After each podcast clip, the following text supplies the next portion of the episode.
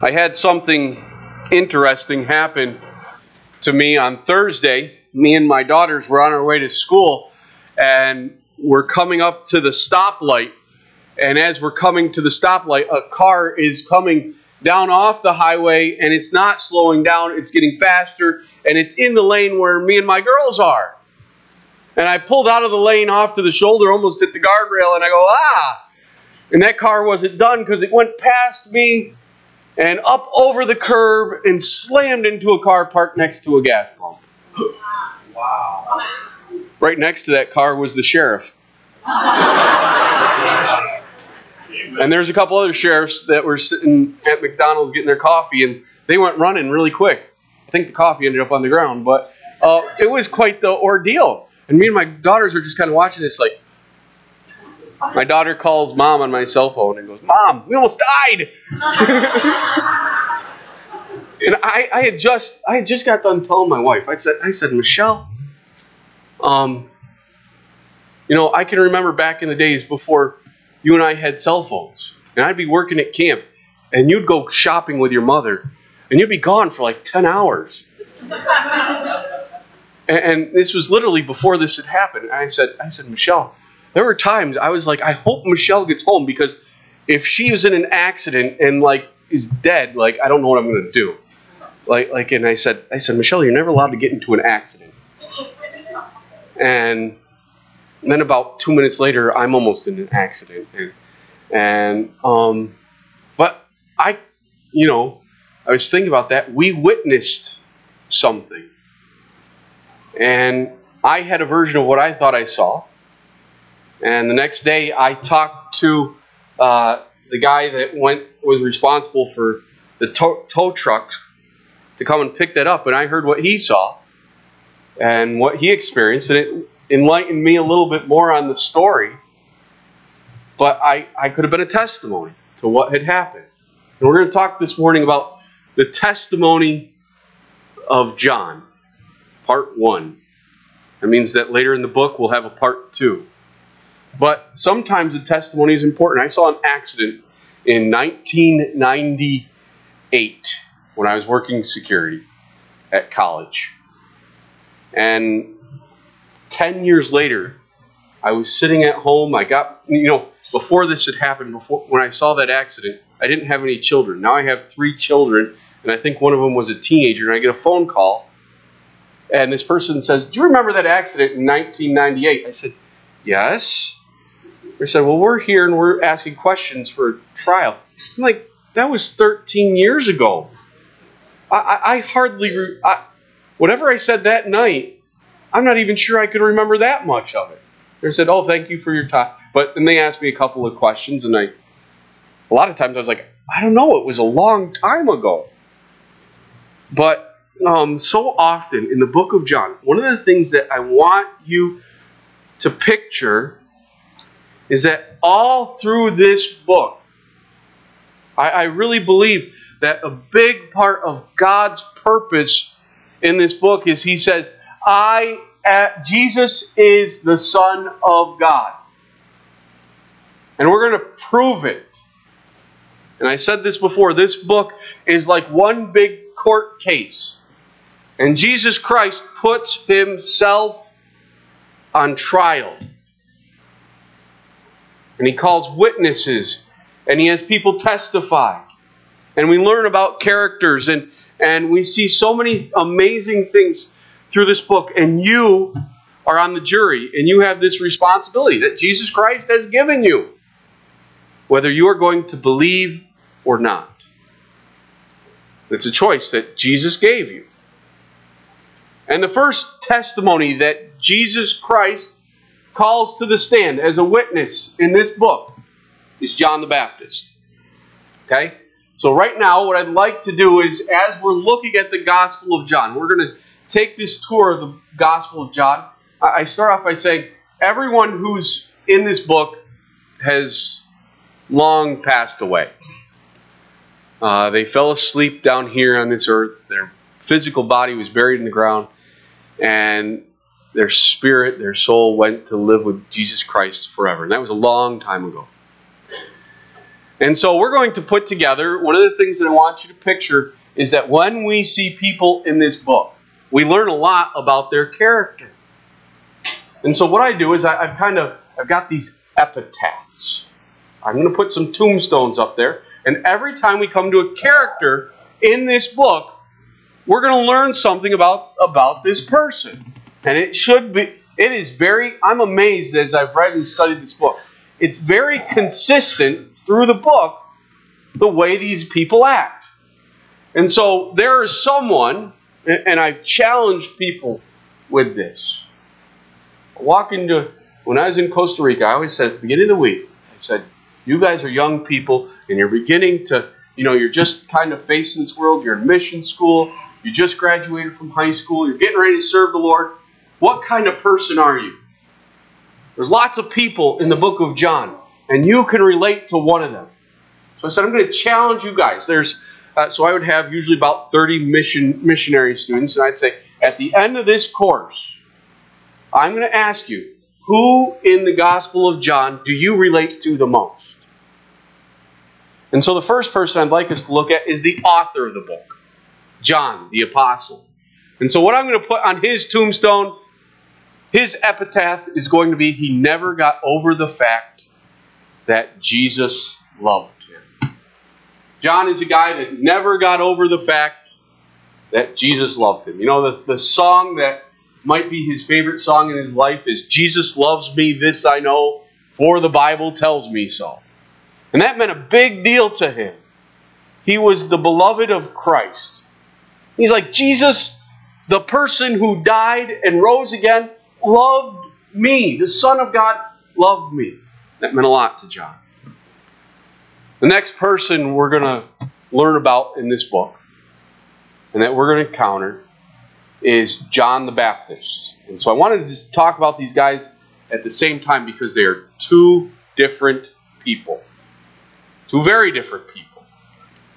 And John the Baptist, on his epitaph, what we're going to do is we're going to say, his is, He must increase, but I must decrease. Or, or in other words, in John the Baptist's life, the theme of his life, I believe, is Jesus is number one, and I'm below that. I, sometimes I say Jesus is number one, I'm number two. But the important part was Jesus was number one. He must increase, and I must decrease. And whenever I see him in the book, that's the message that he's giving. He's saying, Don't look at me, look at Jesus. I, I, God's given me great gifts and talents, but it's not about me, it's about Jesus. It's about Jesus. It's about Jesus. So we come to John chapter 1 and verse 19. It says, Now this is the testimony of John. When the Jews sent priests and Levites from Jerusalem to ask him, Who are you? He confessed and said, and did not deny, but confessed, I am not the Christ. And they asked him, What then? Are you Elijah? He said, I am not. Are you the prophet? And he said, No. And he said to him, Who are you? That we may give an answer to those who sent us. What do you say about yourself? And he said, I am the voice of one crying in the wilderness, Make straight the way of the Lord. As the prophet Isaiah said, Now these who were sent were from the Pharisees. But they asked him, saying, Why then do you baptize, if you are not the Christ, nor Elijah, nor the prophet? John answered them, saying, I baptize with water, but there stands one among you, whom you do not know. It is he who coming after me is preferred before me, whose sandal strap I am not worthy to loose. These things were done in Bethabara, beyond the Jordan, where John was baptizing. The next day, Jesus, John saw Jesus coming toward him and said, Behold the Lamb of God who takes away the sin of the world. This is he of whom I said, After me comes a man who is preferred before me, for he was before me. I did not know him, but that he should be revealed to Israel. Therefore I came baptizing with water. And John bore witness, saying, I saw the Spirit descending from heaven like a dove, and he remained on him. I did not know him, but he who sent me to baptize with water said to me, Upon whom you see the Spirit descending and remaining on him, this is he who baptizes with the Holy Spirit. And I have seen and testified and testified that this is the Son of God. I, I just love the story of John the Baptist. So we just read um, Matthew chapter 3. And that was on purpose. That we had a reason for that. And the, the reason we read that is John the Baptist got people's attention. You remember what we just read there as we read his story? John the Baptist comes and he approaches these Pharisees and he says, Pharisees, you brood of vipers. If somebody called us a brood of vipers, they might begin to get our attention. And he begins to say to them, What's going on is you guys are doing wrong. You are not bearing fruit worthy of the kingdom. You're, you're not doing things that God would be happy with. Not, you're not serving the Lord. Your works are worthless. And what's happening is that God is coming and he's got his axe in his hand. It, it's ready to be laid to the tree. And that tree is going to be cut down. And any tree that's not bearing fruit is worthy of being cut down and thrown into the fire. And so, what John the Baptist is saying to these Pharisees, these religious leaders, is what you're doing is worthless. You're not doing things for God, you're dead. And what dead wood is the only thing it's good for is being cut down and thrown into the fire. He was sending a clear message. If you guys don't change and you don't come spiritually alive, you're in danger of hell. That got their attention. Like, whoa, okay. And so they kind of, you know, as they're as they're listening to this, they, they want to challenge him. And they're going to go up to him and they're going to find out exactly who this John is. Now, remember, I, I talked last week, I said, we believe that John, when he wrote his book, he had knowledge that the other three Gospels were being circulated around. And so he jumps us into this story about John the Baptist. And I think we have to have that background that John the Baptist was somebody that stirred up people and got their attention and got made them feel uncomfortable in the fact that what they were doing is not right. And they need to be looking someplace else for salvation. And he pointed them to Jesus Christ. And that didn't sit very well with the Pharisees. And I oh, I don't know about you, but I, I always picture Pharisees in my mind like this. That's how I picture them. They, they knew what they knew. They always, you know, always raised their chin up and crossed their arms, and you know. But at the same time, I know that they worked hard at studying the law. That if, as we look through this book, we're going to see people like Pharisees and Sadducees. And the Pharisees were known as the conservatives of the day. And they were kind of the, the, the people that were trying to stay true to the Word of God. But they had begun to come skew to the truth of the Word of God. Um, I was listening to Joe Langton talk about that this morning. And they had gotten away from the truth of the foundation of the Word of God, and they had added to it and instead of what Christ tried to came to do, which was to relieve people of the burden that sin weighs down on them, they had been adding to the burden that people would carry around. And they had been making it more about the righteous works to establish a good way to get to heaven instead of having the importance be on the relationship with God.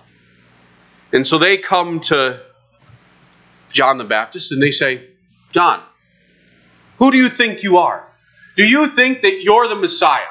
Oops, sorry, I forgot to put that up there just a moment. Who are you? Are you the Christ? Are you the Messiah that is coming to the world? That's going, you know, do you claim to be the Messiah who's going to save us? And I love uh, John the Baptist answered, No, I'm not the Messiah.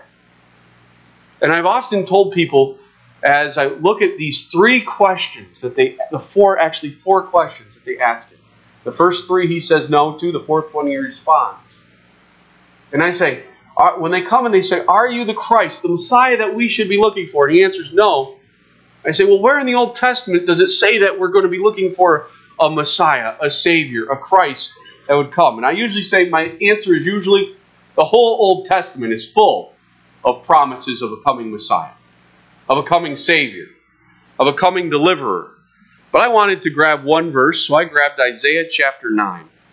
So let's look in our Bibles at Isaiah chapter 9, where we see that promise in the Old Testament of a coming Messiah. Isaiah chapter 9, verses 6 and 7. Says there, you're probably familiar with this verse, it says, For unto us a child is born, unto us a son is given, and the government will be upon his shoulders and his name will be called Wonderful, Counselor, Mighty God, Everlasting Father, Prince of Peace. Of the increase of his government and peace there will be no end. Upon the throne of David and over his kingdom, to order it and establish it with judgment and justice.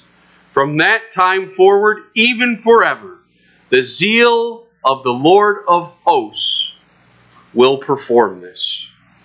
And these guys had come with a chip on their shoulder and they say, Who are you claiming to be? Are you claiming to be the Messiah?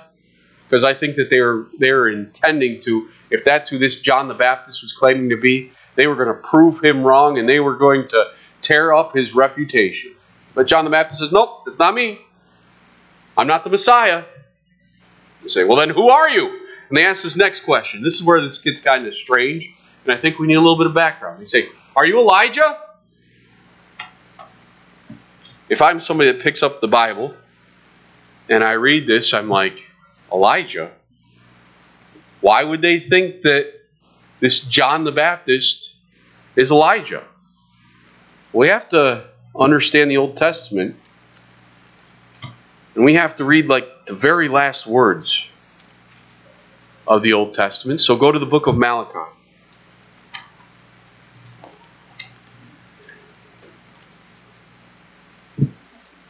At the end of the book of Malachi, it says in verses 5 and 6 Behold, I will send you Elijah the prophet before the coming of the great and dreadful day of the Lord.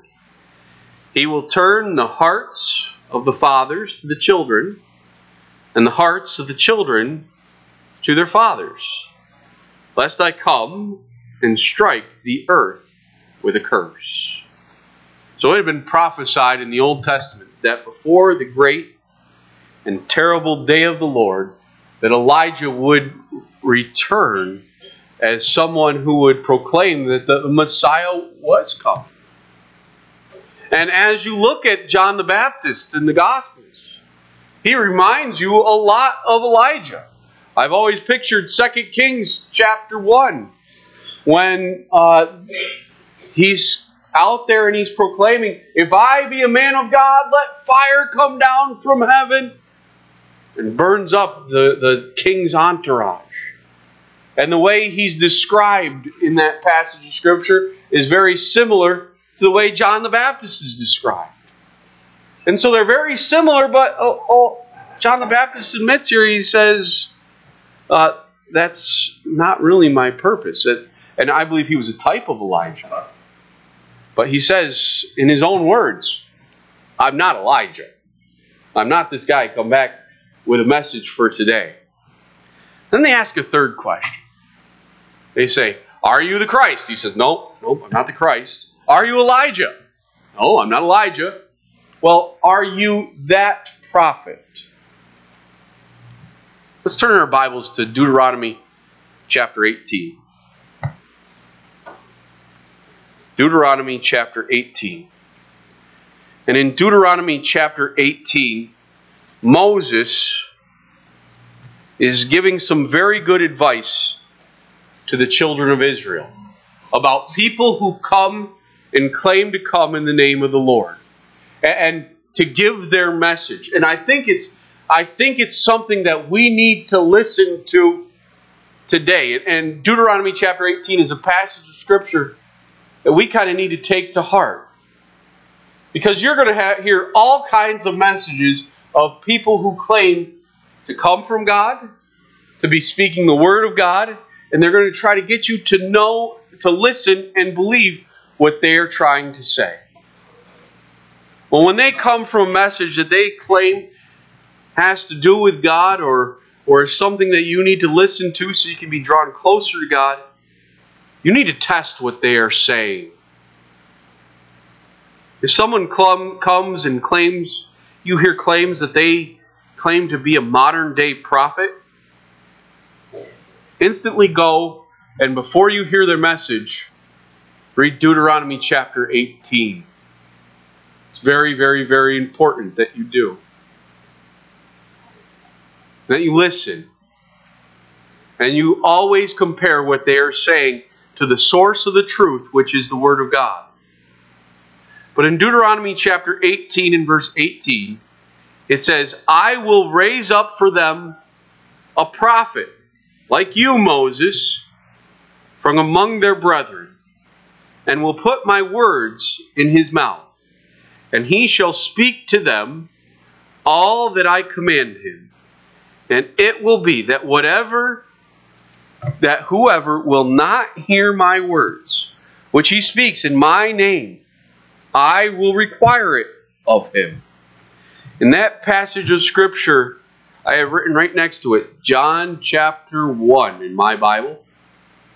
Because when they come and they say to John the Baptist, they say, Are you that prophet that's supposed to come? This is what they're talking about. How Moses said, One day there's going to be a prophet like me who has the direct words of God, and he's a big deal. He's going to come out of you, children of Israel, and he's going to change the world. And he's going to speak the words that he hears from the Father.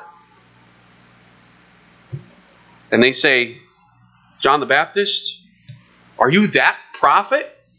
That Deuteronomy chapter 18 prophet? And John the Baptist says, No, I'm not that guy. So now just imagine if you were one of the Pharisees and you say, Okay, John the Baptist, who are you? Are you the Christ? He says, No. Are you Elijah? No. Well, are you that prophet? No. Well, what's the, the, the next logical thing that you'd probably say? Well, who are you? Tell us. And he has an answer. And he says, and so they're like, okay, we give up. Who are you? And he quotes from Isaiah chapter 40 and verse 3. He says, I am the voice crying in the wilderness. Make straight the word of the Lord. And so he had this responsibility that was given to him by God to go out into the wilderness and to prepare the way of the coming Messiah. I believe that John the Baptist is an Old Testament prophet. I believe that he was the last of his kind. If it, when I look at John the Baptist and I hear his words and, and I read what he's saying, I'm going, he's like the end of the Old Testament. Because once Jesus Christ raises from the rises from the dead, and he's going to change the world, everything is going to be the, be different. But you'll notice I put up there, he's the last of his kind. What's that say? For now. What's what do you think that maybe I'll let you think about that for a minute. I believe that when we read the scriptures, the word of God, the book of Revelation, there's coming a day where this world is going to need John the Baptist type guys to speak the truth, to point people to Christ. Going to need to be guys like Moses, like Elijah. We're going to stand up and, in a very bold way, speak with the prophetic word of God like those Old Testament prophets of old. I believe that there's a New Testament prophet uh, that the Word of God teaches about and how to handle them. But John the Baptist was in, in the fashion of the Old Testament prophet, and he was an amazing guy. Would have loved to see him at work. And the message of his life was always Jesus is number, and I am number. And every time we see him, we can say, Jesus is number, and I am number. So anytime you think you see that guy and you, you hear him, that's what you can remember. His message that he was going to make straight the way of the Lord. There, there's a verse, there's a passage in Scripture that I love. I always kind of tied tied to what John the Baptist was doing, and something that I think is very, very important. I believe that this passage of Scripture is prophetical and it's still in the future, but I think it's something that we need to pay attention to and to hold dear to our hearts. And let's look in our Bibles to Isaiah chapter 35.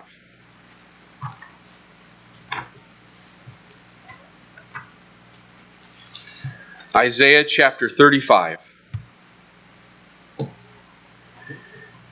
In Isaiah chapter 35, verses 8 to 10, it says, A highway shall be there, a road, and it shall be called the highway of holiness. The unclean shall not pass over it, but it shall be for others. Whoever walks the road, although a fool, shall not go astray.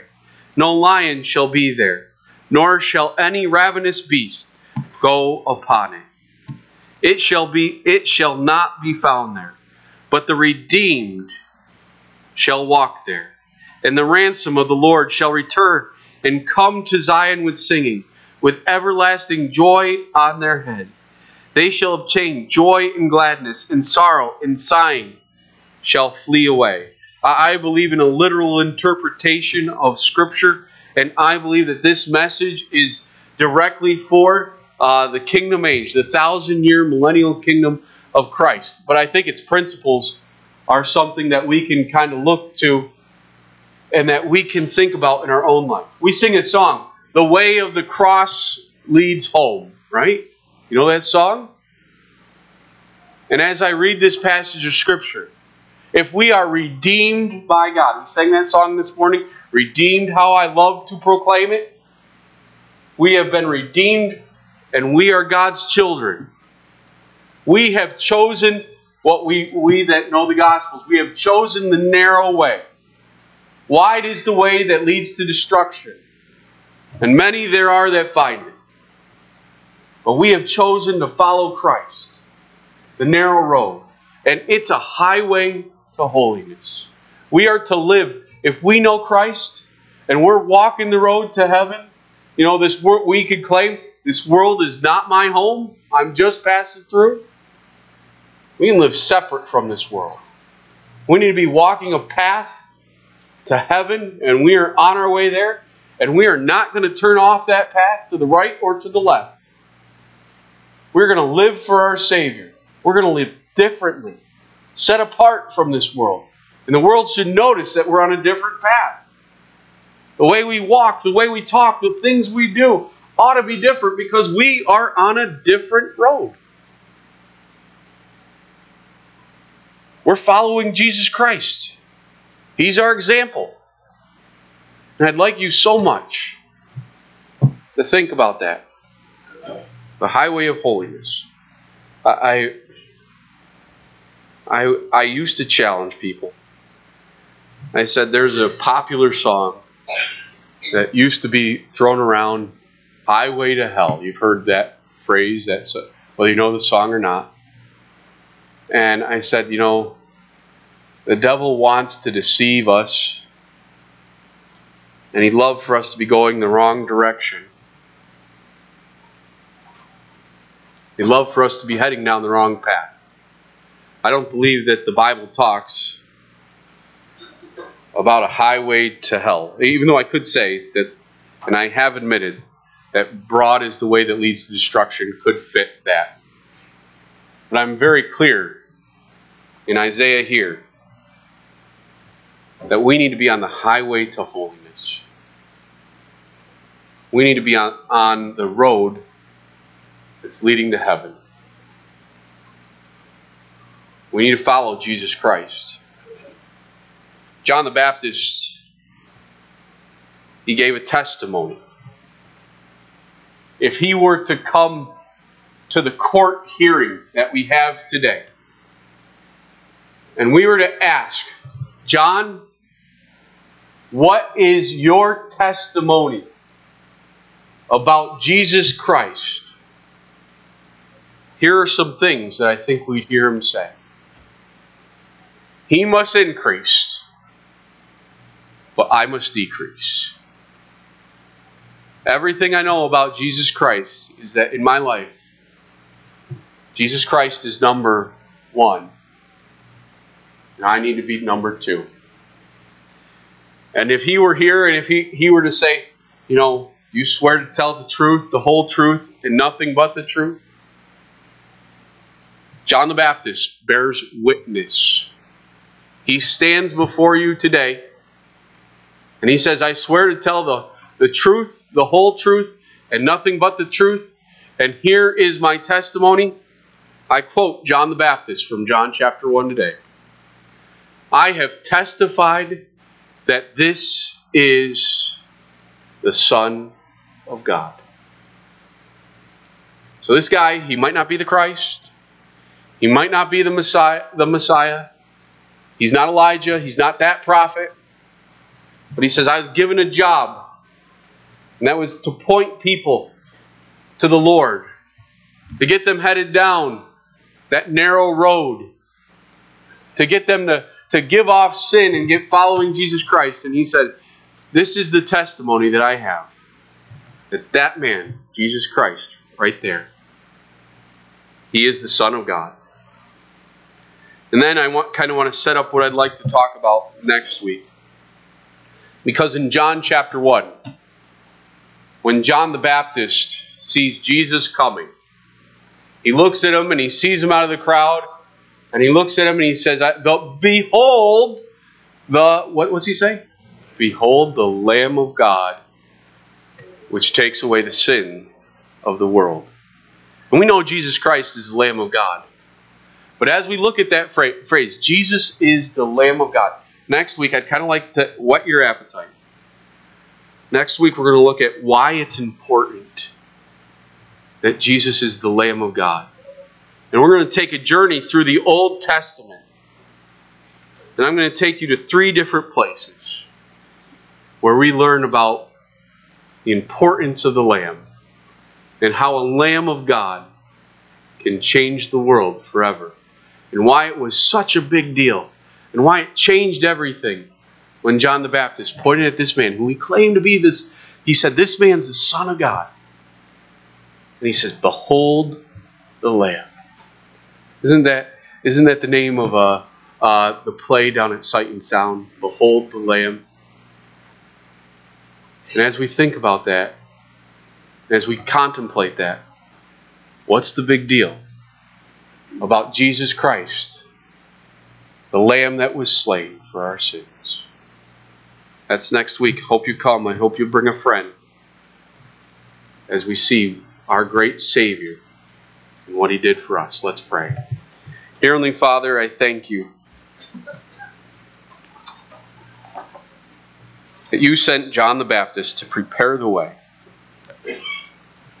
Lord, I pray that you might help us to take that attitude of John the Baptist.